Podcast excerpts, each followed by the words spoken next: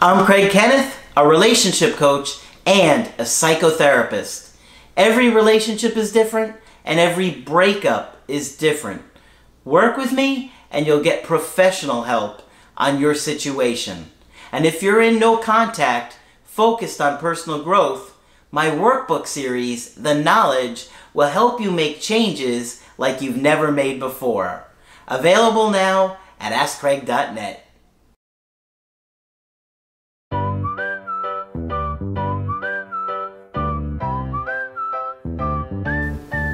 Hi there, I'm Coach Craig Kenneth, I'm Coach Margaret. and today we're going to be talking about learning the hard way. Yes. You know, Margaret's got a good uh, article that she wants to share with you guys on learning the hard way, but I just wanted to say that oftentimes we come out of a difficult relationship, uh, we've had a lot of problems, maybe things just completely went sideways and in a hurry, because that happens a lot. All the time. But if you learn from your mistakes and you learn from your relationship, you can make better choices for your future relationships. So it's so important that you evaluate what went wrong. Right. Why did the relationship not work? One of the things that I'm really proud about with the workbooks is that it's focused a lot on the relationship and what hasn't worked in your relationships so you can correct it and for the next relationship because it's so important. So, we got a good article here that I think we found helpful and there's a one major point to it that you really liked. Yes, that I really liked. This is the gentleman who has the deg- the business degree from Yale, and I think he brings an interesting perspective to all of this because it's different from the mental health where Craig and I were. Mm-hmm. Is this Mark Manson? This is Mark Manson, yeah, learning the hard way, and he's sharing some personal information here. My first handful of significant relationships were mired with a lot of manipulation and victim rescuer dynamics. These relationships were great learning experiences, but they also caused me a great deal of pain that I had to eventually learn from. Mm-hmm. Okay? Oh yeah. Pain will pain, Pain- will make you wake Yeah, up. Yeah, pain is quite the motivator. Uh, it wasn't until I managed to find myself in relationships with some emotionally healthy women who were able to manage their flaws well that I really learned what to look for when dating someone. I'll say it again. Some emotionally healthy women who were able to manage their flaws well.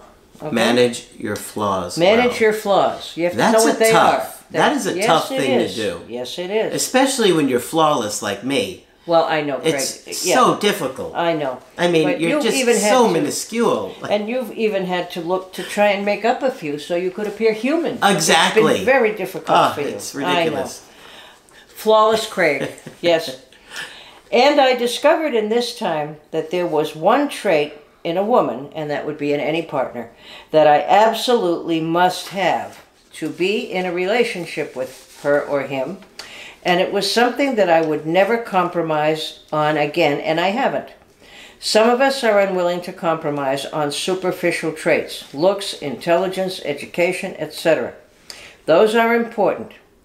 But if there's one trait that I've learned you should never compromise on, it's this the ability to see one's own flaws and be accountable for them. Okay. All right? Now, I have found my one flaw. You have a Oh, flaw? I have several, yeah. But the fact. I didn't think this day was gonna come. Are we talking about his flaw or yours? All of us. You have a flaw? We all have flaws. I got a flaw in every single room. Oh man, that was bad. That was a Boston pun because of the way we talk. All right. Because the fact is that problems are inevitable. Every relationship will run into fights, and each person will run up against their emotional baggage at various times. And we all have some emotional baggage. Yeah. How long the relationship lasts and how well it goes, it goes comes down to both people being willing and able to recognize the snags in themselves and communicate them openly. Okay? Mm-hmm.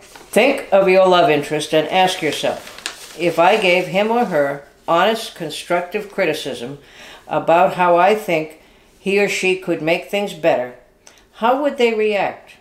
Would they throw a huge fit? Would they cause drama? Would they blame you and criticize you back? Claim you don't love them? Storm out and make you chase after them? Or Those are flaws? I guess I do have a couple. Yeah. or would they appreciate your perspective? And even if it hurts a little, or if it's uncomfortable, even if there was a little bit of an emotional outburst at first, would they get over it and say thank you for the feedback? So Wow. it's short, but it's very powerful. And you know, one of the things that I was thinking is when you are aware of attachment theory and what your attachment style is, Yes. that would be a good place to start, To where you're looking for your flaws. Right? You know. Because, you know, if you're anxious in a relationship, there's probably going to be a lot of behaviors that are insecure.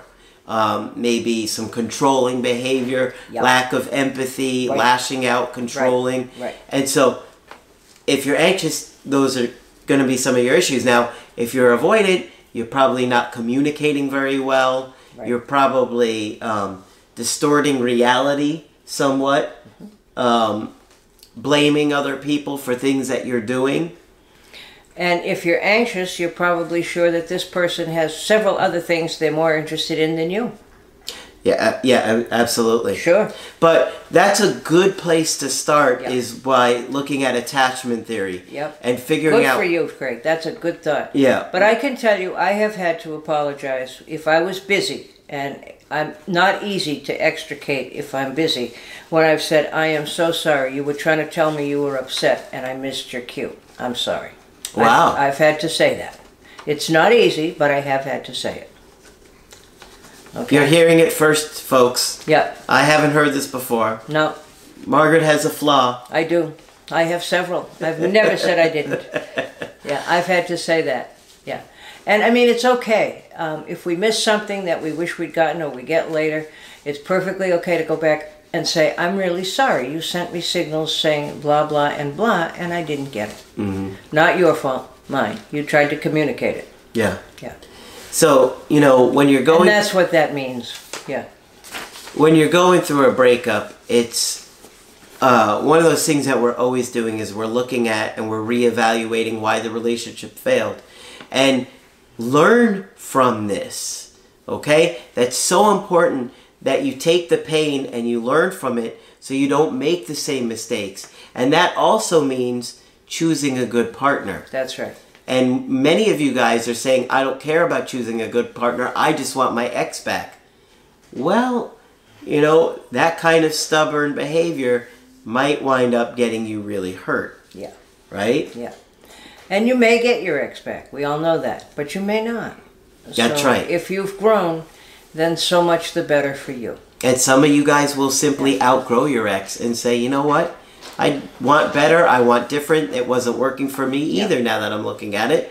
And and that's okay. The other thing is you can get some people to faint if because apologizing is not in these days. You hear all the all the arguments on TV, right? So and so needs to apologize. Nope. So and so doesn't. Yes, they do. No, they don't. And eventually, sometimes they do, and sometimes they don't. But people don't apologize easily. So if out of the blue you say to your partner, I'm sorry, I think I missed one of your signals, after they get up off the floor, they might say, Wow. Yeah, Right? really. Like if, if Craig ever said he had a flaw. Well, I just admitted to a couple of them. Yes, you did. Good for you. Even though they were made up ones. Yeah, even though they were made up ones, right? Well, Margaret, you're on the way. You're on the way. You're in the process. I'm in the process. Yeah, he's in the process of recognizing his flaws. But it is what it's all about. I mean, if we're grown-ups, we have to own our behavior. So hopefully you found this helpful and you know you do start to think about what happened, what went wrong, and you know were you with a partner that could accept their flaws? Yeah. What did they do when you told them that there was something that bothered you? How did they handle it? Or did they tell you you were wrong or you were crazy or, you know, or like he said, cause drama, get upset, yell at you? Uh, but the other thing is, if you acknowledge a flaw, it kind of puts them in a position where they might have to. Well, Uh, yeah, that's right? true. Yeah. that is true. Yeah. Uh huh. Absolutely. Yeah. All right, so hopefully you found this video helpful. Of course, when you want to get our help personally, just go to my website, askcraig.net, sign up for the coaching option that works best for you. I do email coaching and I do Skype. Margaret is also available for Skype coaching. Yes, feel free to sign up with me. I would love to talk with you. Just click on Margaret on the top of the website to do that. Make sure you look for us on the podcast. We're on all the major platforms. Just search for me. And be sure to subscribe for the channel. But that's it for this video. I'm Coach Craig Kenneth, I'm Coach Margaret. and we will talk with you soon.